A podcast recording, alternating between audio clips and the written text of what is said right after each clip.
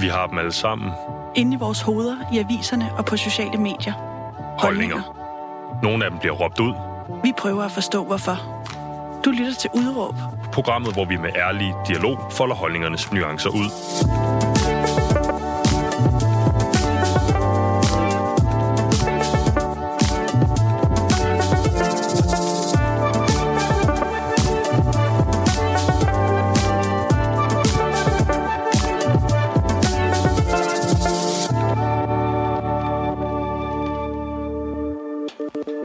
Goddag og velkommen til Udråb.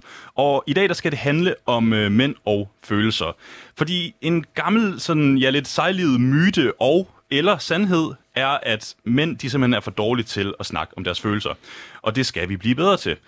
Og jeg kan da i hvert fald øh, sige for mit eget vedkommende, at jeg ikke umiddelbart er den, der snakker mest om følelser. Mit navn det er Mathias, og dagens program det kommer til også at fungere en, altså en my anderledes, end det plejer, fordi i stedet for en enkelt gæst, som vi plejer her, så har vi faktisk to. Og jeg vil gerne starte med at byde velkommen til den ene af dem, og det er dig, Søren Jonia. Mange tak.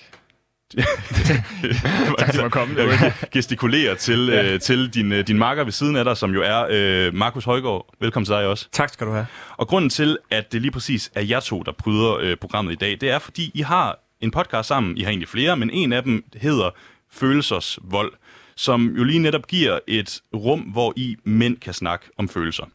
Og lige til at starte med, så vil jeg egentlig gerne spørge dig, Søren, mm. hvorfor startede I med at lave den her podcast? Åh, oh, det var en... Øh...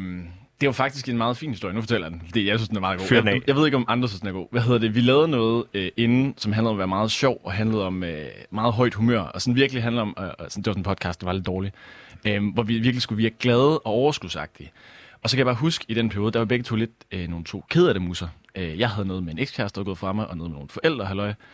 Det, du havde også noget familieproblemer. Så vi sad ligesom, jeg kan huske, i dit køkken, og du lavede en pastaret. Og jeg begynder, jeg kan simpelthen huske, at jeg kiggede ud af vinduet, mens du lavede den her pastaret. Og så begynder jeg at græde. Og den dag gik ligesom op for os, hvorfor er det, vi ikke bruger det der med at, at tale om, hvordan man har det, frem for ligesom at skulle tage sådan en maske på, øh, og så lade som om, at man har det på en anden måde, end man egentlig har det.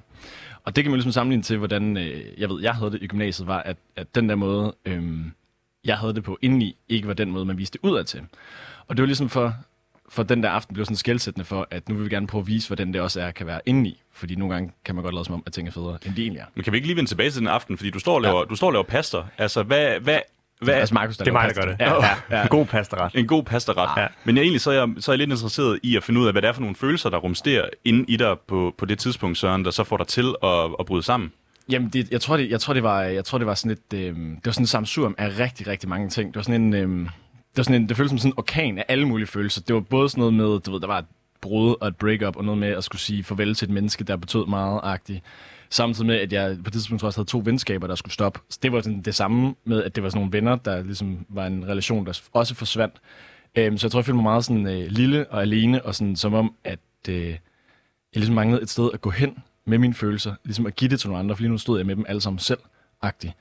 Øhm, var det igen det her rum, der, der manglede for dig? Ja, og jeg tror også nogle gange, fordi jeg ved, øh, Markus på det tidspunkt, jeg havde venner et halvt år, tror jeg. Øh, jeg vidste godt, det rum var der, mellem dig og mig sådan rent videnskabeligt. Jeg tror bare nogle gange, jeg havde svært ved ligesom at, øh, at tillade det rum at blive benyttet.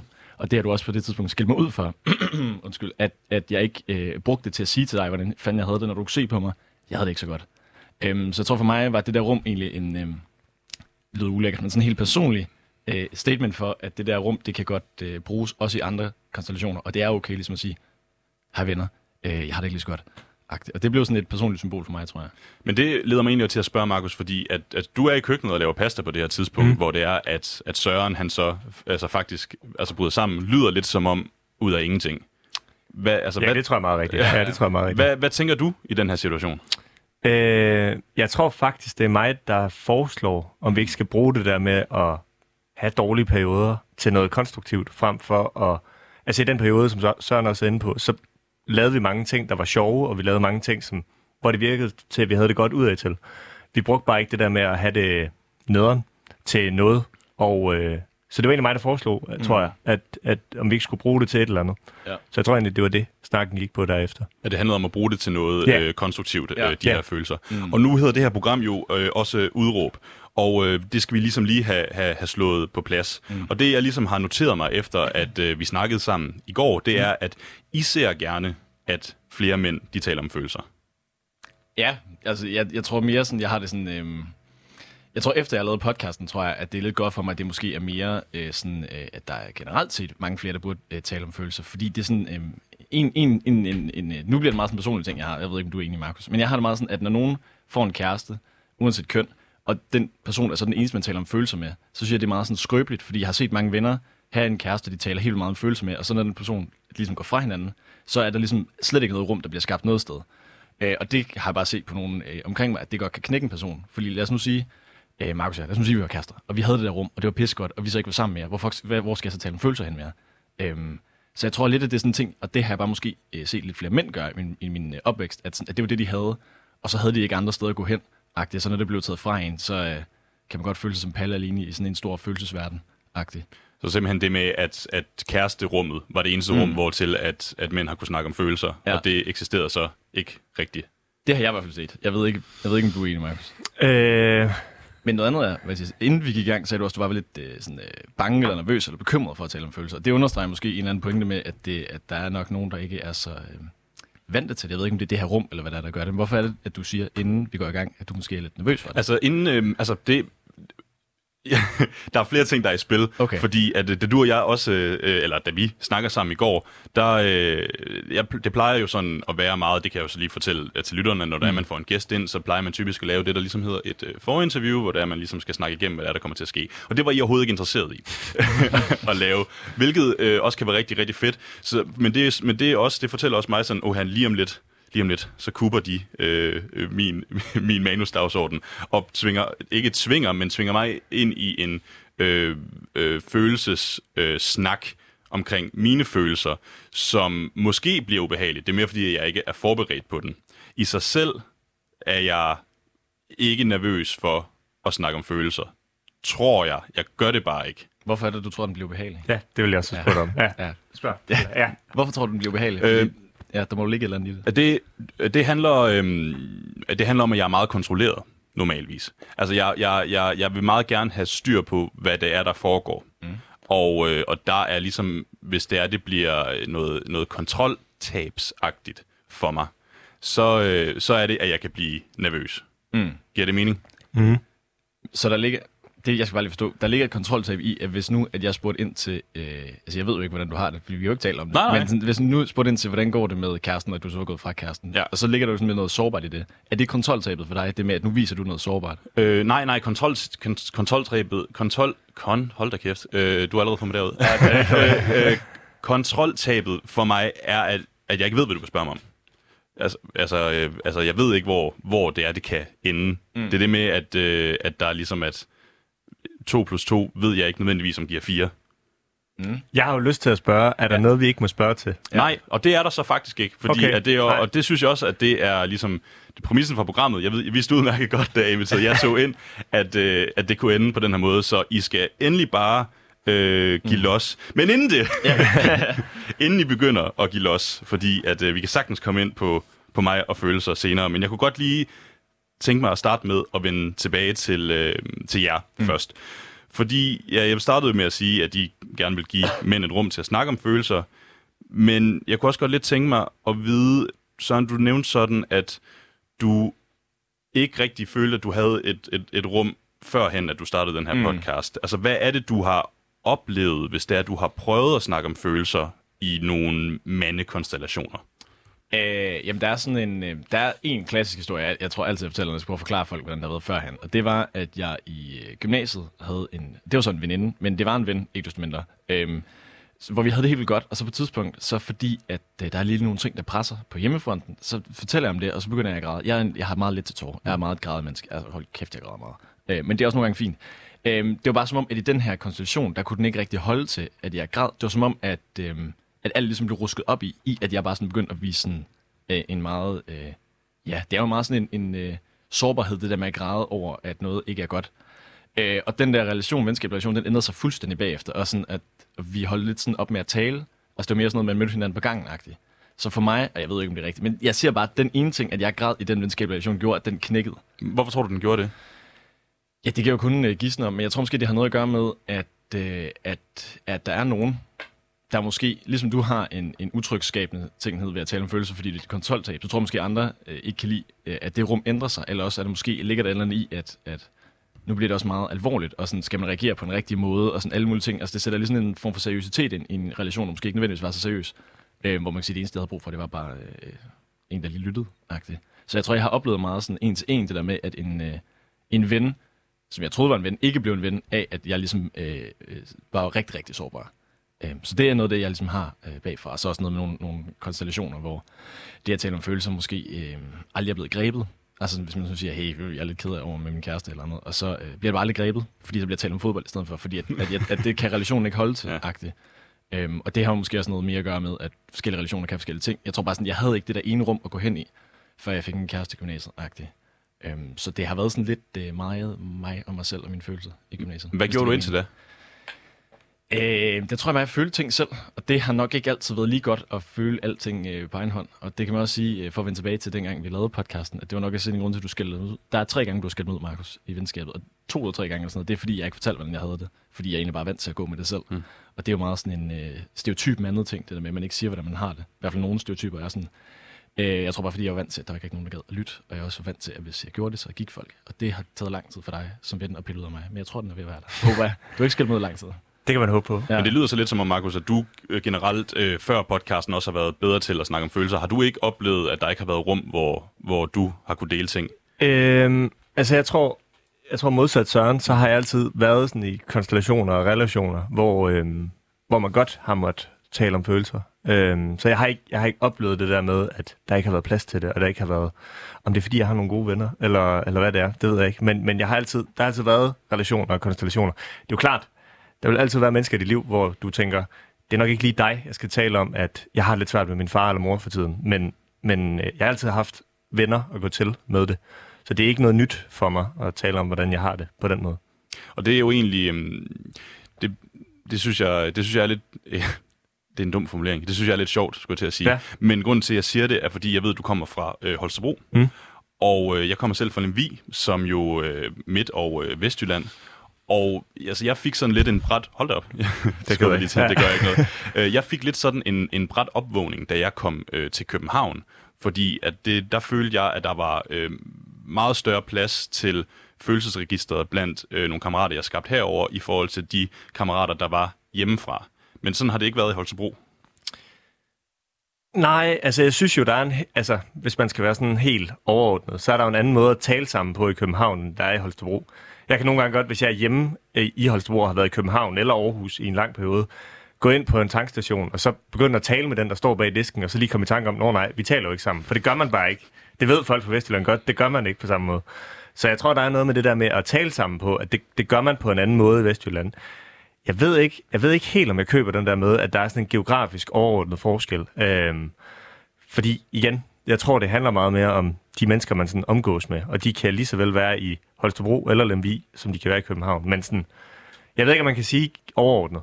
Og det var også 100% øh, øh, mit ja. øh, postulat. Ja, ja, ja, det, er også bare det var okay. det, jeg sådan, det er bare okay. personligt havde oplevet. Du, du meldte ind, jamen, det, jamen, hvad har du oplevet så? Fordi nu, er jo, nu har vi, har vi jo alle tre siddet og talt om, hvilket rum vi havde i gymnasiet. Hvordan har du selv oplevet det, hvis du, hvis du synes, det er forbløffende, at Markus øh, ikke har? Øhm, jamen, øh, det har... Øh, øh, følelser har været noget, vi har haft, men som vi ikke nødvendigvis har haft behov for at tale om. Øhm, hvis jeg skal komme med et, et eksempel, som var sådan et...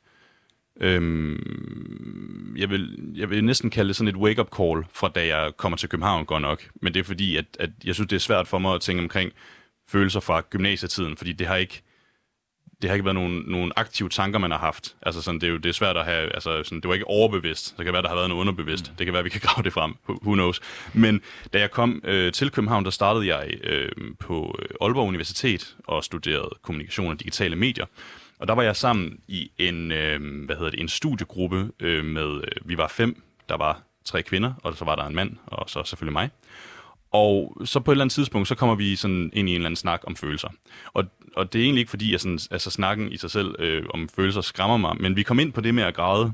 Øh, og der, øh, de var sådan, kvinderne var sådan, jamen altså, vi græder jo hele tiden. det, igen, nu bliver det meget generalistisk, nu, men nu parafraserer jeg rent faktisk, hvad det var, der blev sagt.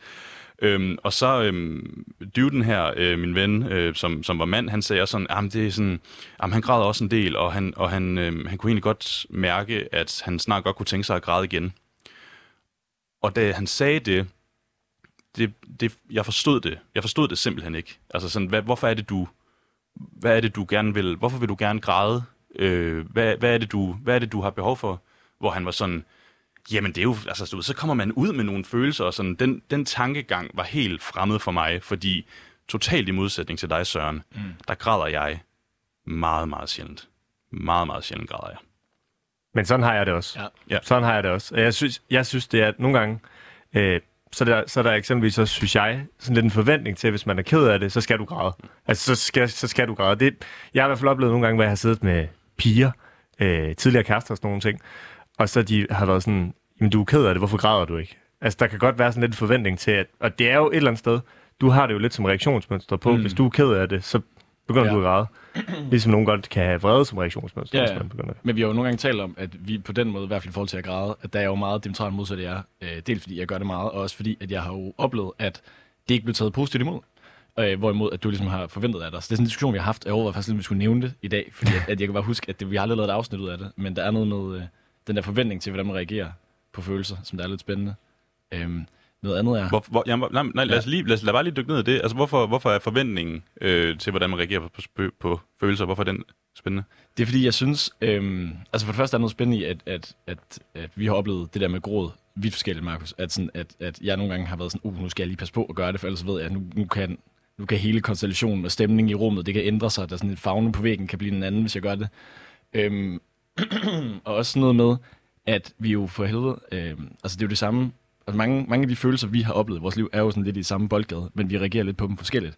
Øhm, altså, vi ved jo ikke engang, hvad du føler lige nu. Det kan da godt være, du er pisse ked af det i, men vi ser det jo ikke på dig. Hvor hvis jeg var helt vildt ked af det, så ville du nok godt vide det på mig.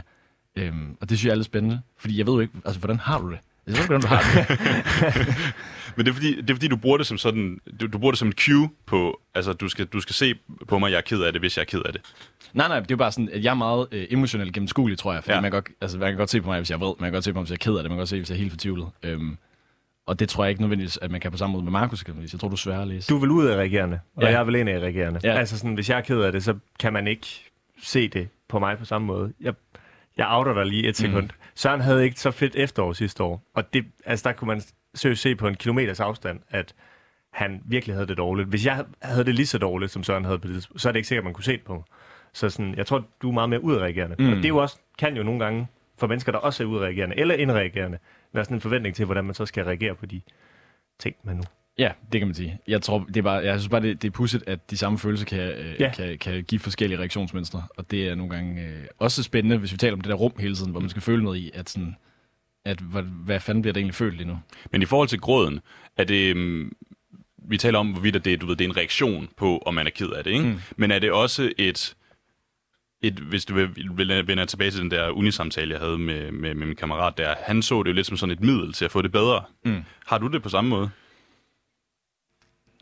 Ja, det er et godt spørgsmål. Det er et godt spørgsmål. Øh, det, jeg tror, det er, nej, men jeg tror, hvis jeg er ked af det, så er det godt at græde, men det er ikke sådan noget med, at jeg går en måned og bare varmer op og siger, så torsdag kl. 16, der græder jeg bare det hele ud. Sådan har jeg det ikke. Men jeg tror, det er sådan en, det er sådan en, ligesom hvis man, hvis man bliver helt vred, og så er det måske rart lige smadret et glas, fordi sådan, uh, så kan det være ro på -agtigt. Men det kommer mere af den følelse, der er i øjeblikket, frem for den noget, der går og bygger op. For jeg har også hørt den der med, at sådan, man lige lå, du ved, åbner ventilen, og så kommer det hele ud. Men sådan har jeg det ikke, tror jeg. Jeg reagerer bare. Må jeg spørge dig om noget, Mathias? Det kan du tro, Lars. Øhm, lad os nu sige, at du er ked af det. Mm. Hvordan reagerer du så?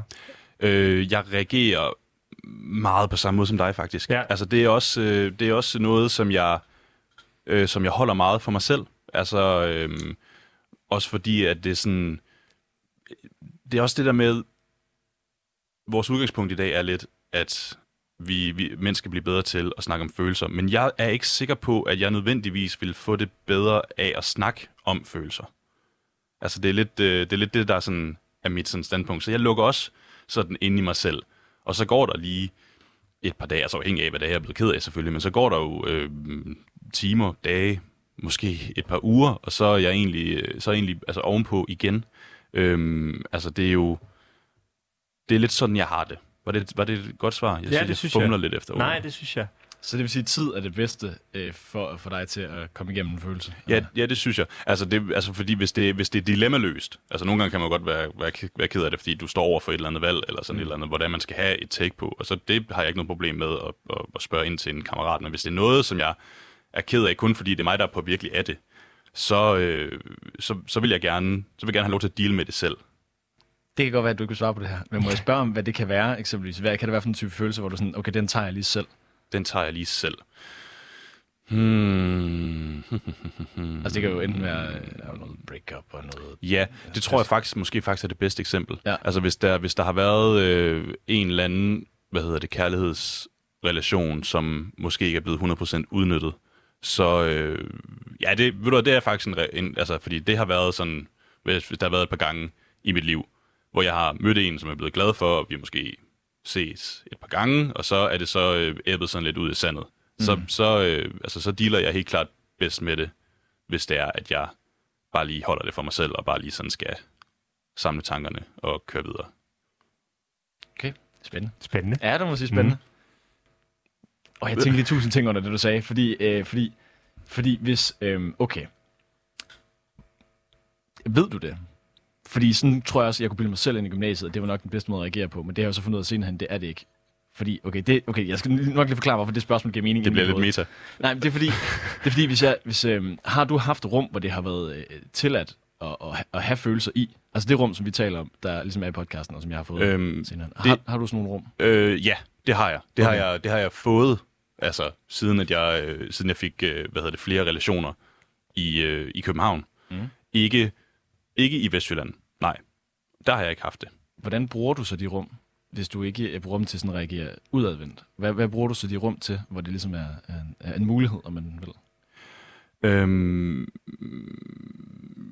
jamen det, altså, jeg kan godt, jeg har, jeg har to, altså fantastiske kammerater. Den ene hedder Thomas, og den anden hedder Trine, og, og vi er altså sindssygt gode venner, og også sådan øh, altså arbejdskollegaer. Og vi kan snakke om alting men det, vi kan godt komme ind i sådan en, en, en følelsesnak, og jeg har også snakket med, med dem omkring sådan falderede forhold. Altså, det, der, der er plads til det, og det er egentlig mere for, det er mere for snakkens skyld, end det, end det, det med at hjælpe mig. Altså sådan, jeg, altså, jeg kan godt, jeg kan godt, jeg kan, oh, kæft man, det er også, det jeg synes, det er svært at, øh, hvad er det for en pointe, jeg lige prøver at lave. Altså, det er det der med, du ved, snakker, snakker jeg med dem, fordi jeg har brug for at snakke med dem om følelsen, mm. eller gør jeg det, fordi at det, at det, øhm, at det er også bare en, en, en dejlig samtale at have? Altså, nu er vi ude et sted, hvor der er mange ting på spil. Ja. Men, men altså, okay, så kan man så vende om og sige, har du så et behov for at vende følelsen? For hvis du ikke har det, så, så giver det mening i mit hoved. Det går, vi skal til at tale om noget andet. Det tror jeg, vi, vi er ude af mange led lige pludselig. Der er jo også ting, man ikke, altså, man ikke kan tale sig igennem. Der er jo også, mm. der er mm. også nogle ting, hvor man godt, altså dig og mig kan jo tale om det meste, eksempelvis ja. sådan. Men det er jo ikke alting, som vi kan løse internt. Nej, nej, men man kan sige, der har jo været, der har været nogle ting i min familiebaggrund, jeg lige skulle ordne selv. Øh, men der har, jo ligesom, der har jo haft et behov for at vente med dig, og ligesom komme ud med det til nogen. Ja. Øh, kan man sige, selvom det ikke blev løst der, og så var det en lukket bog. Øh, bare for at sige, at der bruger jeg jo det rum, selvom det ikke er noget, der sådan øh, hjælper det. At så har jeg ligesom brugt det til at komme ud med det og tale om det. Så det var og der er man jo forskellig. Og der er man jo ja, forskellig, ja. Der er man klart forskellig. Ja. Du bruger ikke øh, Søren på samme måde, Markus? Øhm, ej, jeg tror ikke på samme måde, men jeg gør det også. Altså, jeg gør det også. Jeg taler også med Søren om ting, men jeg tror, Søren... Øhm, Søren er mere verbal omkring det, tror jeg. Mm. Man godt kan sige. Er det ikke meget rigtigt? Det tror jeg meget rigtigt, ja. ja. Søren mm. er mere verbal omkring det. Jeg, jeg bruger det ikke på samme måde. Du bruger det ikke på samme måde? Nej. Må jeg spørge dig, Markus, øhm, mm. fordi nu, nu gik vi ind i den der sådan grade øh, ting før. Og øh, hvornår har du sidst grædt? Det var i foråret, sammen med dig faktisk. Så ved jeg godt, hvornår ja. det er. Ja. Øhm, I en periode, jeg var rigtig presset, mm. og så var det bare lige for meget det hele. Hvad skete der i den periode? Øhm, jamen, min kæreste var på højskole. Jeg går på et studie, jeg ikke er sådan super glad for. Øh, og så tror jeg bare lige, så var det sådan lige en kulmination på alt det sammen. Og så begyndte jeg at så jeg tror, det var, det var sådan en, nu kan jeg ikke mere. Og så, så ender det ud i gråd. Øhm, ja. Hvordan havde du det efter, du var grædt? Godt spørgsmål. Tak. Jamen, jeg har hørt den der med nogen, der siger, jeg fik det bare så meget bedre af det. Sådan havde jeg det altså ikke ved det. Altså, det var, det var, det var fint og sådan nogle ting, men jeg tror mere, jeg var træt.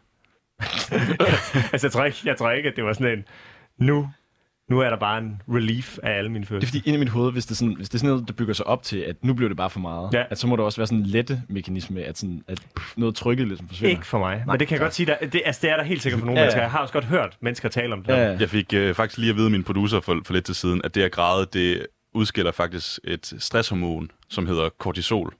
Okay. Øh, altså, hvilket jo i grunden er lidt sjovt, når der er folk, de snakker om, at det ligesom er noget, man sådan altså, man kommer af med det mm. på ja. den måde der. Ja. Hvornår du sidst grædt? Hvornår har jeg sidst grædt? Godt spørgsmål. Ja. ja. kan vi rose bare. Oh, det er virkelig det er noget circle jerk, der er i gang i her. Ja. Øhm, hvornår har jeg sidst grædt? Jeg ved, jeg, ved, hvad det er, jeg ved, hvad det er til, men jeg kan ikke helt huske, hvor lang tid det er siden. Jeg gætter mm. måske på et halvt år. Og det var, øh, det var faktisk ikke fordi, at jeg var ked af det. Det var fordi, at jeg blev, øh, jeg blev rørt. Jeg blev simpelthen rørt.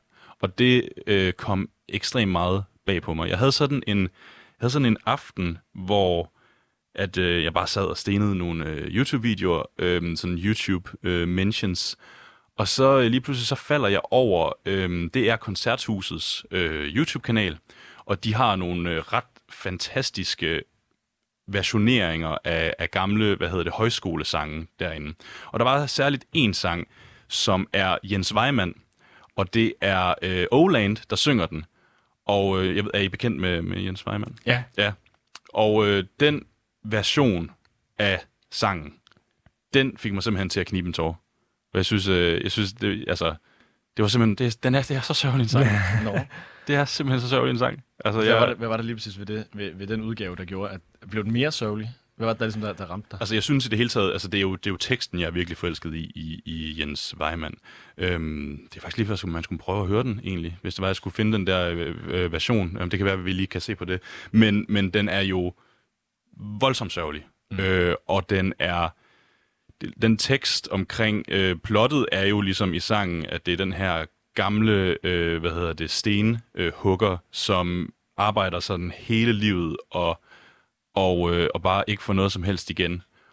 Og, øh, og så den version af det med Oland var bare så, altså var bare så fantastisk, at øh, fordi der var så meget føling på, altså det, det var bare virkelig, virkelig en smuk version. Mm. Det er faktisk lige før, nu, nu taler jeg lige til, altså Pauline, jeg tror måske, at jeg lige skal have finde den på, på min computer her, fordi så kan jeg måske finde, hvis I har lyst til at høre Det vil vi meget gerne. Det, det gør ja. vi godt. Kæft for hyggeligt. Ja. ja. det, bliver, det bliver så... Det gør vi altså som græd til. Det bliver så Sindssygt. Ja.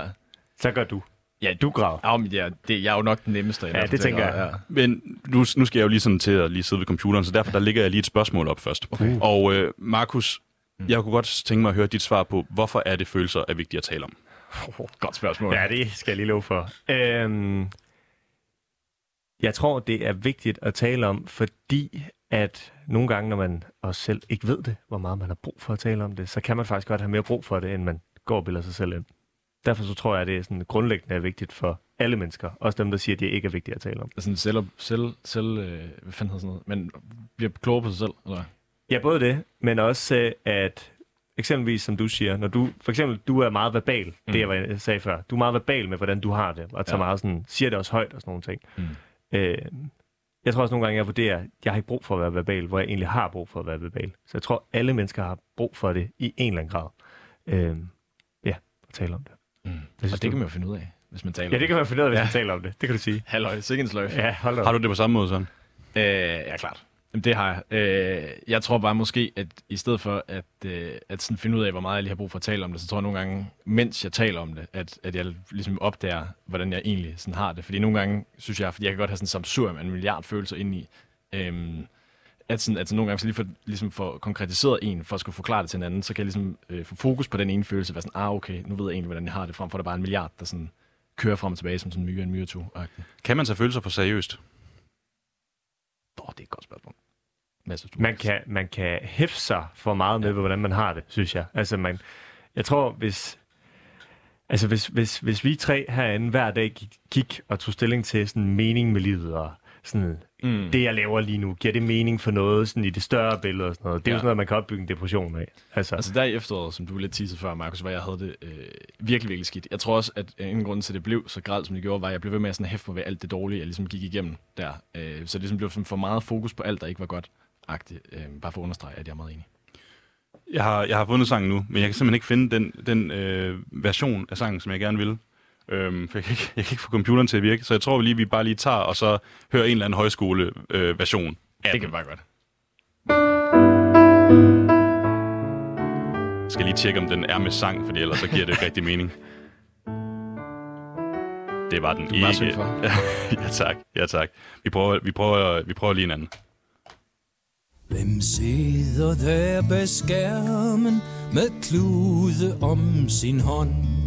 Med det og dab for øjet om sin sko et bånd. Der som en Jens Weimann, der er sin sure nød. Med hammeren må forvandle de hårde sten til brød. Og vågner du en morgen i allerførste gry og høre hamren klinge på ny, på ny, på ny. Det er som en Jens Weimann på sine gamle ben Som hugger vilde gnister af morgenvåde sten. Og æger du til staden bag bundens fede spand?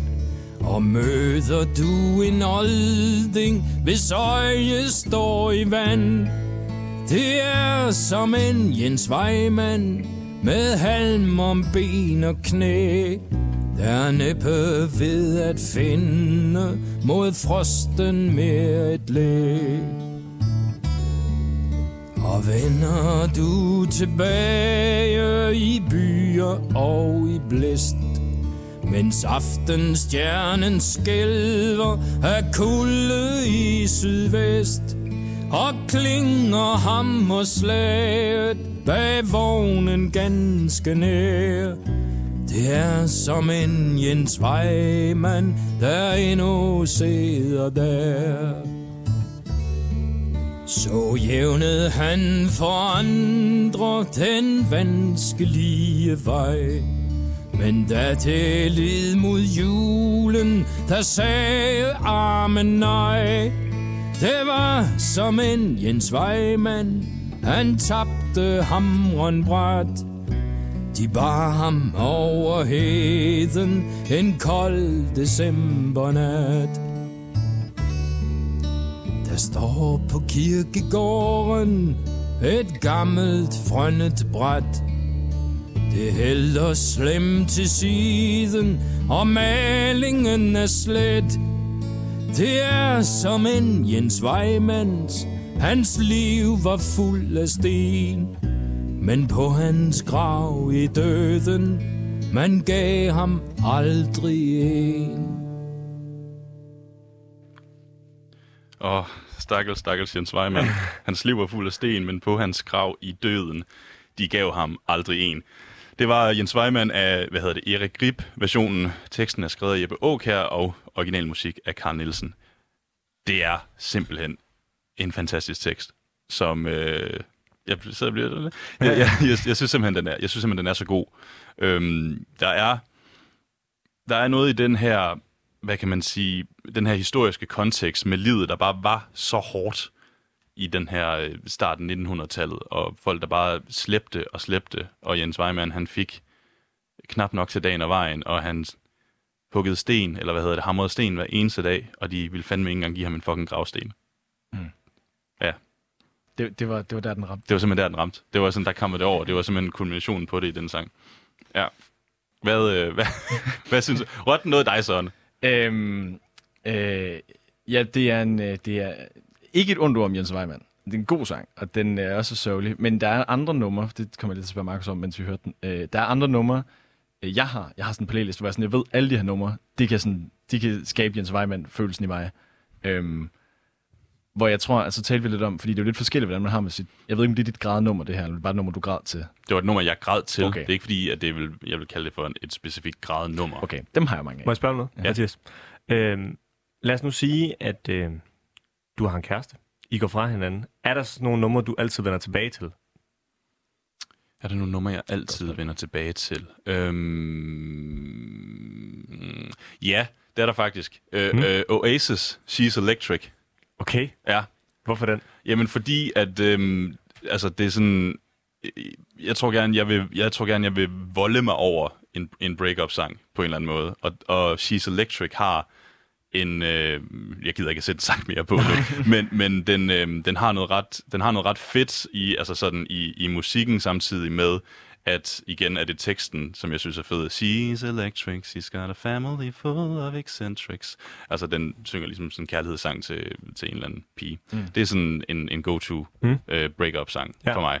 Ja, det vil jeg sige. Vi har lidt talt om det, men gør du noget? Fordi nu tager vi jo så udgangspunkt i et breakup, fordi det var så øh, øh, sådan et eksempel på, at du øh, føler noget negativt. Øhm, hvad hedder det? øhm, så hører du, du hører den, altså er der andre ting, du gør, når du ligesom skal sådan igennem en, en stor følelse? Udover ikke at tale med nogen, som vi har etableret. Øh, Ja, altså, altså i, øhm, i, i frygt for at komme til at lyde som sådan et, et meme, øhm, altså, sådan, altså mænd, der slår ind i væggen, mm. og det er, de er sure, altså, så, så, så kan jeg godt, altså, så træner jeg betydeligt mere i sådan en periode. Ja, for ligesom at, at, at volde ting ud. Mm. Øhm, Men hvad, det er jo også reaktionsmønster. det er det. Ja, Ja. som vi talte om tidligere. Ja. 100 procent. Hvad er der ved at træne? Fordi jeg gjorde det også, sidst jeg var rigtig ked af det. Øh, hvad, er det hvad er det ved at træne, udover at, det er sådan, at, at, at du gør noget fysisk? Hvad er det så ved det? Jamen nu snakker vi jo lige stresshormon og kortisol mm. lige før. Altså helt lavpraktisk med træning er der jo også noget, noget endorfiner, der bliver, der bliver forløst. Ikke? Øh, du, har det, du har det dejligt efter. Øhm, og hvis du alligevel har går ind i det med sådan en lille smule vrede, så, øh, okay, det, altså, så udnytter du også dig selv, hvad hedder det, mere. Øhm, det kan være, at vi måske bare lige skulle prøve at, at lige gå en... en når, du havde, nej, nej, havde du en ting? Nej, nej, Nå, nej okay. jeg havde ikke noget. Nej, jeg havde ikke noget. Nej, okay. Det var lige, øhm, det var bare lige sådan, jeg bare kigger ned i mine papirer, og jeg kigger ned i den, i den, den, den seneste halve time. Øhm, det her med, at I, igen, I startede den her podcast for, at I, I gerne vil, vil tale om følelser. Jeg er sådan lidt interesseret i at høre jeres mening omkring, er vi som samfund ikke også ved at komme derhen, hvor det bliver mere okay, at der for eksempel bliver grædt i offentligheden? Altså jeg tænker for eksempel på landsholdet, der græder på banen, eller Victor Axelsen, der græder efter en, en, en OL-sejr. Er det ikke blevet mere accepteret at vise store følelser i offentligheden? Jeg tror, det kom lidt bag på mig, at det var en ting. At, sådan, at det var sådan noget, det skal vi lige vise som et godt eksempel. At, øh, var det Pierre Emil? Der, der, der var sådan et billede af Blandt Pierre andet. Emil. Ja. Emil har været grædt. Ja, øhm, at det var sådan noget, der skulle vises som et godt eksempel. Det tror jeg kom lidt bag på mig, fordi at, at det er nok ikke noget, jeg hæfter, hæfter mig ved, at det var sådan noget, man skulle gøre, øh, for at vise, at det må mænd godt-agtigt, fordi at jeg nok lidt har oplevet, at øh, alle typer relationer kan være mærkelige, at man begynder at græde. Der var jo også med øh, hendes svømmeren, som jeg ikke kan huske, hvad hedder, som Peter Faltoft var over at give et kram, mm. efter hun havde tabt den der OL-finale. Og Det var meget sådan noget, øh, jeg synes jo helt menneskeligt, at der er noget med at vise omsorg, når det er, at man står der og helt grådkvalt. Egentlig er ret fint, men det var som om, at, at der skal holde sådan en distance til det, fordi at man gør jo også nogle gange offentlige personer til sådan figurer, mm. øh, frem for mennesker et eller andet sted. Så det, øh, så det er godt, at, eller sådan, det ved jeg ikke. Jeg ved ikke, om jeg synes, det er godt. Jeg synes, det er meget normalt. Eller sådan. Ja, jeg tror også, jeg har det meget sådan Ja. en, øh, jeg tror, det er sådan lidt en selvfølge ting. Ja. Sådan, at, at sådan at gør vi Ja. som mennesker. Hvis man har behov for det, selvfølgelig. Hvis man har behov for det. Ja. Ja. ja. Men der er jo også lidt en forskel på, fordi i de her store sportssituationer er det jo også, øh, der, der, bliver der jo grædt, ikke nødvendigvis fordi folk er kede af det, men fordi de er glade. Tror jeg, der er mere plads til, at det, at det er græd i offentligheden, hvis det er glædestårer frem for, hvis det er ked af det tårer. Markus? Mm, altså, jeg synes jo nogle gange, nu, er, nu har jeg spillet meget fodbold, ser jeg også meget fodbold. Jeg kan, hu- jeg, jeg kan huske meget tydeligt, da Cristiano Ronaldo han taber EM-finalen i 2004 mod Grækenland. Der kan jeg huske, ja, syg anekdote, ja. der kan jeg huske, at, at, sådan, at folk øh, var meget sådan tudefjæs, fordi han græd, da det var, de tabte finalen og sådan nogle ting. Og det tror jeg ikke vil ske på samme måde i dag. Så jeg tror, der er et ryg i det, på sådan at, at ved, at der måske er at grådet bare som reaktionsmønster bliver accepteret, så bliver det også accepteret, uanset om det er gode ting eller dårlige ting, tror jeg. Er min holdning. Okay. Det er du enig. Jamen, jeg, skulle, jeg skulle lige føle efter. Jeg tror, jeg tror måske, at det er fordi, øh, og det ved jeg ikke, om jeg er sådan en, øh, bare sådan en ting, jeg har oplevet, at det nogle gange godt kan lidt være en orker for folk, hvis en er sådan ked af det, neg- eller sådan, at, at det er negativ gråd frem for positiv gråd. Og så prøver jeg bare at tænke på, kan man lave den parallel over i samfundet også, at det sådan er mere sådan en orker ligesom at tage stilling til, at nogen, der er negativ ked af det, frem for nogen, der græder af glæde. Fordi at, at, at tunge følelser nogle gange kan være lidt mere øh, svære, dels at være, øh, hvad fanden hedder sådan noget, påvirørende til, skulle jeg sige, men også at, ligesom at dele med selv. Og det ved jeg ikke, man kan. Det, nu kigger jeg på jer. Altså, det, det, ved, det ved jeg. Jeg ved ikke rigtig, hvad min... Lad os nu sige, jeg græd, ja. lad os nu sige, jeg græd af glæde herinde lige nu, fordi, ja. fuck, var det et virkelig godt radioprogram. Så ville det jo være sådan, Nå, hvor fedt. Mm. Hvis jeg nu græd... Øh, fordi det var virkelig dårligt radioprogram. Fordi det var virkelig dårligt radioprogram. Så ville det jo ligesom, så ville det jo kræve mere af jer, end det var, hvis det var positiv øh, gråd. Forstår du, hvad jeg mener? Det er en ærgerlig påstand, hvis ingen griber Nå, okay, nej, okay, det, det, du, det, okay, jeg tror, jeg forstår, hvad du mener. Det, du ja. mener, det er, at hvis det er, du græder, fordi du er ked af det, så tager du også patent på et rum. Altså, at vi skal, ja. at vi skal, øh, at vi, sympati, vi, vi, vi bliver overlagt til at sympatisere mere med dig, fordi du græder, fordi du er ked af det. Ja, det kræver ligesom, altså sådan, ja, det tror jeg er en at voksen måde at sige det på, det jeg prøver at sige. Okay. Frem for, hvis jeg bare græder af glæde, så er det jo sådan en fedt. Ja, så er der ikke så meget at sige til det. Eller sådan, det... Nej, det er det. Thumbs up. Ja, det, det var min påstand. Er der egentlig et rum, fordi nu snakker vi meget om det her rum til at tale om følelser. Ja. Er der et rum, hvor det ikke er okay at snakke om følelser? Søren? Øh, øh, nu spørger jeg dig, Markus. Generelt? Eller hvad ja, tænker? Jamen, generelt. Ja. Altså, sådan er det, fordi det er jo lige, lige vores, vores påstand her, vores udråb, mm. er jo, at mænd skal blive bedre til at snakke om følelser, så derfor der er jeg også interesseret i at høre jer som sådan nogle følelsesmoguler. At, altså, øh, er, der, er der et... Det er det, det, er der et rum, hvor det ikke er okay at snakke om følelser? Jeg tror for mig langt hen vejen handler det mere om timing, tror jeg. Fordi øh, det handler også lidt om tidspunkt, hvornår man gør det på, tror jeg. Øh, og så tror jeg, at det også handler om, at der er måske nogen vennekonstellationer, der ligesom ikke er bygget på det. For jeg har da også nogle venskaber, tror jeg, hvor jeg ved, det vi søger hinanden, det er, at nu skal vi, øh, nu skal vi tænke på noget andet. Sådan en form for eskapisme-venskab, hvor vi ved, nu skal vi bare have det grineren, vi skal se noget fjernsyn, drikke os lidt fulde og sådan noget. Og der tror jeg nogle gange, at det vil, jeg tror godt, at det vil kunne holde til det, men det, er sådan, det vil være et mærkeligt rum at gå ind i, og så sige, prøv at øh, jeg er piskeder over min familie -agtig. Fordi at, at det er ligesom ikke det, vi plejer at søge i hinanden. Så jeg tror også, det kommer lidt an på, hvad det er, man bruger de der rum til. Øh, og jeg synes, der ligger også noget fint i at have nogle rum, hvor det ikke er det, der skal kunne der, tror jeg. Altså, det er jo klart, nu tager jeg et meget sådan oplagt, øh, oplagt sted at tale om. Det er jo klart til en, øh, lad os sige, FCK Brøndby-kamp. Det er nok ikke lige der, hvor der du kringler alle følelserne ud i forhold til, det går sådan her med min kæreste. Så der er jo nogle rum og nogle sådan situationer, der er kreeret til noget andet end at tale om mm. følelser. Så sådan, det handler nok mere om sådan, mm. Ja, som du siger, timing. Men ja. det, og, det er jo, og det er jo rigtigt nok. Altså, det er jo så de her fysiske rum. Men, ja. men jeg bider mig faktisk lidt mærke i noget af det, det, du siger, øh, Søren, fordi mm. du, du taler om, om forskellige former for vennekonstellationer. Ja. Altså, en, en gruppe af, af, af venner, du har, hvor at det vil, vil være mærkeligt at snakke om følelser, og så nogle andre, hvor det er, at det ikke vil være mærkeligt. Mm. Hvorfor i de situationer, så du, som du selv kalder det, sådan, altså eskapisme, hvorfor er det ikke okay i, i de situationer at snakke om følelser? Jeg tror, jeg tror nu prøver jeg at lave en mærkelig sammenligning her. Det, det vil svare lidt til at gå ind i kirken og begynde at råbe fodboldsangen. Altså sådan, det, er jo ikke det, det er jo ikke det, rummet ligesom er skabt til. Forstår du, hvad jeg mener? Det, så tager man ligesom på stadion og råber det. Så det er mere for at sige, hvis du skal lave sådan en parallel med, at nogle typer konstellationer og venskaber, at det er ligesom sådan et kirkerum, hvor at, at der, må man, der er det ligesom skabt til at føle de ting, Øh, og det er et kirkerum egentlig også. God sammenligning sådan. Og så, du ved, stadion, der er ligesom andre følelser. Det er noget mere øh, ud, udbetøjet råbeagtigt. Det er lidt den samme parallel, tror jeg. Men det er jo, men det er jo mere sådan, du, du sammenligner det med sådan et fysisk rum, altså hvor man er, ja. frem for et... Øh, et øh... Men det er fordi, at de forskellige venskaber, der søger man ligesom det, ligesom man også søger noget i det fysiske rum. Svarende til, jeg har sådan en vennegruppe fra, fra Fanø, hvor vi, vi går meget i byen. Øh, vi ser meget fodbold. Jeg ved ikke noget om fodbold. Men det er sådan meget sådan en, nu hygger vi, slapper af og tænker på noget andet. Og en gang imellem, har jeg fået at vide, at, at, at de har været rigtig glade for, at jeg er med, fordi så kan man lige tale om noget, om følelser, og det har jeg ikke lige registreret, fordi jeg tror, at jeg er meget, meget intens, når jeg taler om følelser. Øhm, så jeg tror også lidt, det handler om sådan, at i den vennegruppe, at der er det egentlig bare okay, ligesom at det er meget, meget uudtalt, at man føler noget. Men man behøver ikke at tale om det eksplicit. Gav det nogen mening ind i jeres hoveder? Ja. Det, det er som om, okay. Men det kræver jo også, det kræver jo også, du har en unavngiven venlig PT, hvor jeg tror, sådan vedkommende har skuffet dig, fordi at I ikke kan tale om følelser, eller sådan, I ikke kan tale om, hvordan I har det sådan, mm. i forhold til hinanden. Øh, så det kræver også, at man er selekterende i forhold til sådan, det er det her, vores, altså for eksempel, du er ret klar over det med dine fanø-venner, men det ja. kan jo godt være, at der er nogen af de venner, som du så havde tænkt, vi kan faktisk godt tale om nogle flere ting, som så ikke altid slår til, der hvor mm. vedkommende skal slå til. Men har du oplevet, Søren, at stå i en situation, hvor du prøvede at dele noget med en ven, hvor det var, at forholdet så ikke kunne holde til det? Øhm, jeg har haft et venskab, som er stoppet, hvor at det var en, øh, det var meget en envejs ting.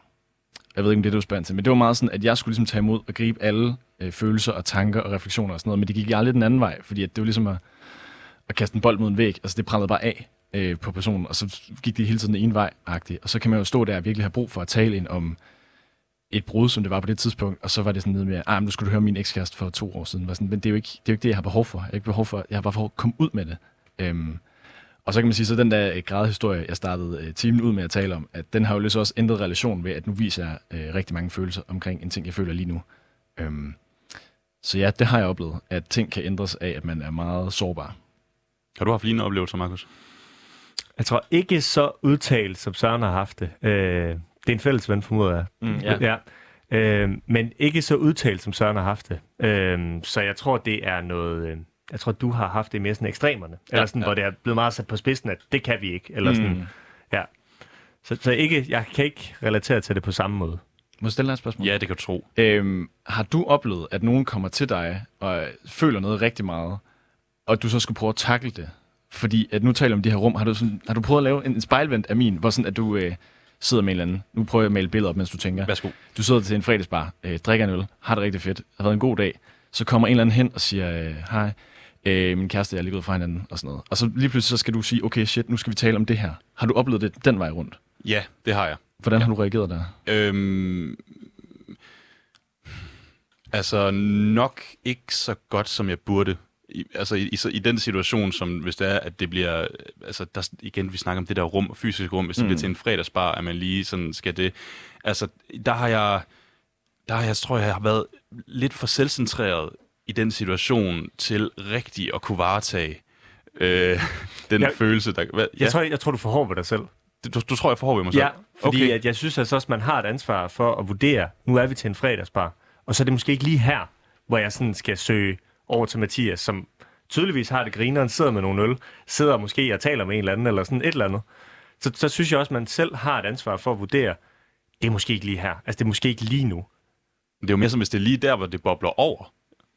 Altså, det er jo, altså, det er jo, det er jo også afhængigt af, hvor ked af det personen mm. Ja, ja, bliver, og ja, ja, over ja, hvad, ja. ikke? Altså, det kan vi jo Det- så spekulere ja, i. Men, men, men, det, men det er mere sådan, at altså, altså, nogle gange må man også, tænker jeg, forestiller jeg mig, altså være nødt til at gribe dem, Absolut. hvor, mm. hvor de ligesom er. Og hvis det lige har været nemmere for dem at åbne op efter øh, to til tre fadøl, så, så tror jeg måske også, man er nødt til at være der mere, end, end jeg har været i sådan en situation. Hvordan reagerede du? Jeg reagerede på den måde, at... Øhm, fordi ja, nu havde jeg selv fået to-tre fadøl. Men det er sådan... Ja, nu, jamen okay, så lad os lige... Det, vi går lige ud, vi går lige ud og... og altså, skal du ud og ryge? Ja, så jeg går med, og vi, øh, og vi går ud og snakker om det. Og så hører jeg ligesom det her, men, det er sådan, men jeg, hører, jeg hører jo ikke rigtigt, hvad, hvad personen siger. Fordi jeg er jo mere interesseret i at gå ind igen. Mm. Altså, selv, altså sådan, så det er jo... Og nogle gange kan det jo godt... Det kan jo være hjælpende nok, at der er nogen, der lytter, men hvis, der ikke, hvis det ikke rigtig bliver taget imod, altså som du snakker om, hvis det, bare, det bare praller af, øhm, altså sådan, det, mit hoved er ikke i det mm. på det tidspunkt. Hvor gode venner var I? Eller hvor gode venner er I? Der er vedkommende. Øh, I dag eller dengang? Dengang. Øh, ret gode venner. Okay. Ja. Hvad ved Ja, hvem Ændrede det noget? Ja, hov. Nej, nej. hov, hov. nej, det, nej, det gjorde det egentlig. Altså, det er ikke det. Altså, det er jo bare vokset fra hinanden. Det var Okay. jo bare sådan Mm, nogle ja. øh, øh, gymnasieting, og man ser ikke folk mere. Det, det tror jeg ikke, jeg vil lægge øh, nogen sådan psykologiske ting ned over. Nej. nej. Nej, det tror jeg faktisk ikke. Så Men ændrede den, altså sådan, nu føler du selv, at du reagerede øh, skidt på det, øh, på, på den situation. ja, den som jeg sidder her i dag, ja. Ja. ja. Men ændrede det noget efterfølgende i den tid, at du reagerede på den måde, du gjorde, mm. som du selv synes er dårligt? Øhm, jeg tror faktisk, der var en lille periode, hvor det var, at vi var lidt distanceret fra hinanden. Altså, det, det tror jeg faktisk, der var. Øhm, og så igen min teori om tid, altså så, så fandt vi sådan set lidt sammen igen. Øhm, men, men altså, jeg, jeg tror, vi var sådan, altså, blev bare lidt distanceret over det, fordi at jeg tror ikke helt, at personen, jeg tror ikke helt, at personen synes, at jeg tog ham seriøst.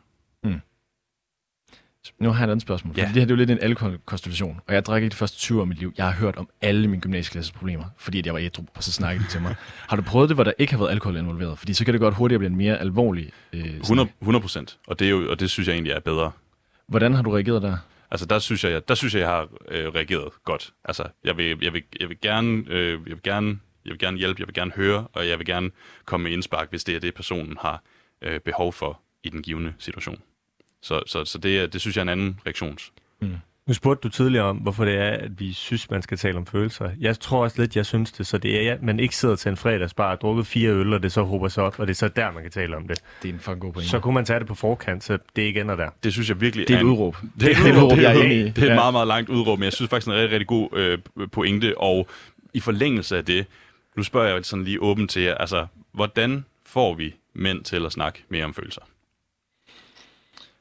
Puh, er det et godt spørgsmål. Ja. Øh, jeg tror lidt, jeg tror lidt, det handler om... Øh, Åh, oh, fuck, hvordan får vi mænd generelt? Jeg tror måske, der er noget med... Vi kan starte med, der vi lige sluttede. Der er noget med sådan en reaktionsmønstre på det, tror jeg. Øh, der er nok noget med, at øh, hey, hvis Søren sidder i grad foran dig, så lige lidt være med at gøre det mærkeligt efterfølgende, for det forværrer lige situationen, synes jeg. Øh, ikke at det var den situation, der gjorde, at jeg pakkede alting ind af, men det er jo sådan, du må gerne sige, hey, jeg vil så gerne tale om det, kan vi ikke finde et andet rum eller et andet tidspunkt? Øhm, for det har jeg også tit gjort, hvis jeg kunne mærke folk til fester, som jeg kender perfekt, var sådan, åh, jeg har det skidt, sige, okay, skriv til mig i morgen, så kan vi finde ud af det. Agtigt, fordi så kan de få lov til det. Øh, det tror jeg kan være noget af det. Ligesom også at være med til at guide det hen et sted, man selv er mere glad for at modtage øh, følelserne.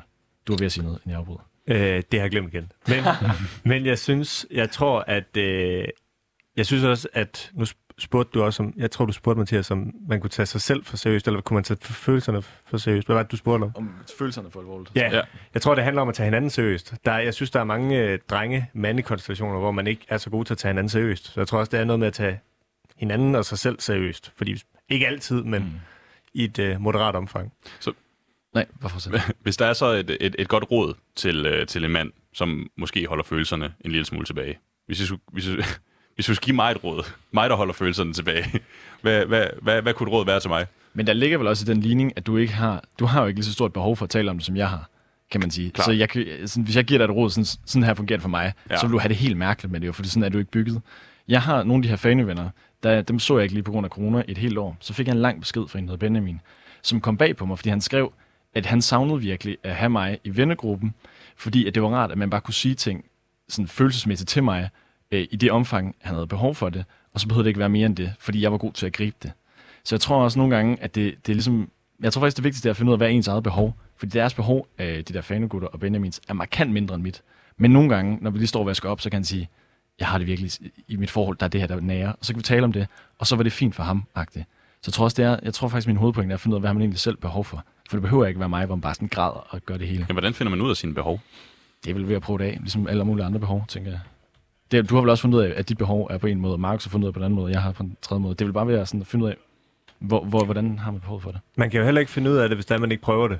Så altså, det er jo også svært ikke at altså, finde ud af, hvad dit behov er, hvis du ikke taler om det. Helt sikkert, helt sikkert. Og nu har I jo talt med virkelig, virkelig mange mænd om følelser. Øh, I har lavet Følelsesvold podcasten i over et år. Jeg er lidt nysgerrig på, hvad har I lært om mænd og følelser efter det her år med følelsesvold? Jeg synes... Må jeg, du starter bare. Okay, jeg synes, at jeg faktisk har lært, at øh, alle kan det. Mm. Jeg synes, at, øh, at alle, vi har haft med, øh, har været markant bedre til det, end jeg egentlig havde tænkt det inden, tror jeg. Så jeg synes, at, at øh, hovedlæringen for mig har faktisk været, at mænd godt kan det. Der skal måske skabes de der rum for det. Så hvis der bliver skabt de der rum, så kan mænd det godt. Ja, vi har, vi har haft øh, Simon med på et tidspunkt, som, øh, som sagde, at han normalt ikke var en mand, der taler om følelser, og så brugte en hel time på at sidde og fortælle om, hvordan han har haft det. Hvor jeg sådan, at det er sådan, det viser bare rigtig meget, at uanset hvordan øh, man kan se ud, og man ser ud som jeg to, meget øh, indad reagerende på det, eller ej, at, at, så føler man måske mange ting. Og det er, og det er i hvert fald en øjenåbner for mig, for jeg troede, alle havde det der behov for at græde. At, at man reagerer helt vildt forskelligt på det, og behovet er virkelig forskelligt. Og det synes jeg er rigtig fint. Ej, hvor dejligt. Mm. Det er et udråb. det er et udråb. det er et udråb. Ja, ja. Altså, det kan jo være, at jeg skulle være med i, det, i, i et afsnit af jeres, jeres podcast. Hvis du ringer bare. Hvis I, kan, hvis, hvis, I, hvis I ikke synes, I har, I har prikket øh, nok til mig her i programmet. Men sådan lige øh, med, med et minuts øh, tid tilbage, hvis man vil lytte til jeres podcast. Ja. Øh, man kan finde os på, øh, på Instagram under evig etape.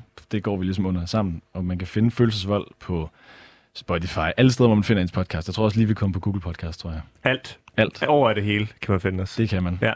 Ved du hvad, så vil jeg simpelthen lade det være det sidste ord for i dag. Søren Jonia, Markus Højgaard. Nej, jo. Nej, und, jeg ved ikke lige, hvorfor. Det er jeg- rigtigt. Det ved Det jeg er fuldstændig det ved jeg ikke, hvorfor Du jeg- laver ingen fejl. Du nailede den der. Du nailede den. Og så, og, så, og så ødelagde jeg det for mig selv bagefter. Mit navn, det er Mathias Røn øh, Friesenborg Poulsen. Du har lyttet til øh, Udråb på Radio Loud. Programmet, det er produceret af Rakkerpak Production, og min øh, producer i dag, og som har været meget i mine ører, fordi hun også er meget i sin øh, følelsesvold, det er Pauline Kloster, som sidder ude i øh, produktionslokalet. Og øh, ja, vi vender selvfølgelig tilbage til Udråb i morgen, og det gør vi mellem øh, 12 og 1, og jeg vil bare gerne sige tak til jer, og mange, mange tak for i dag. Vi siger virkelig også tak. Super fint. Nu skal vi have nogle nyheder.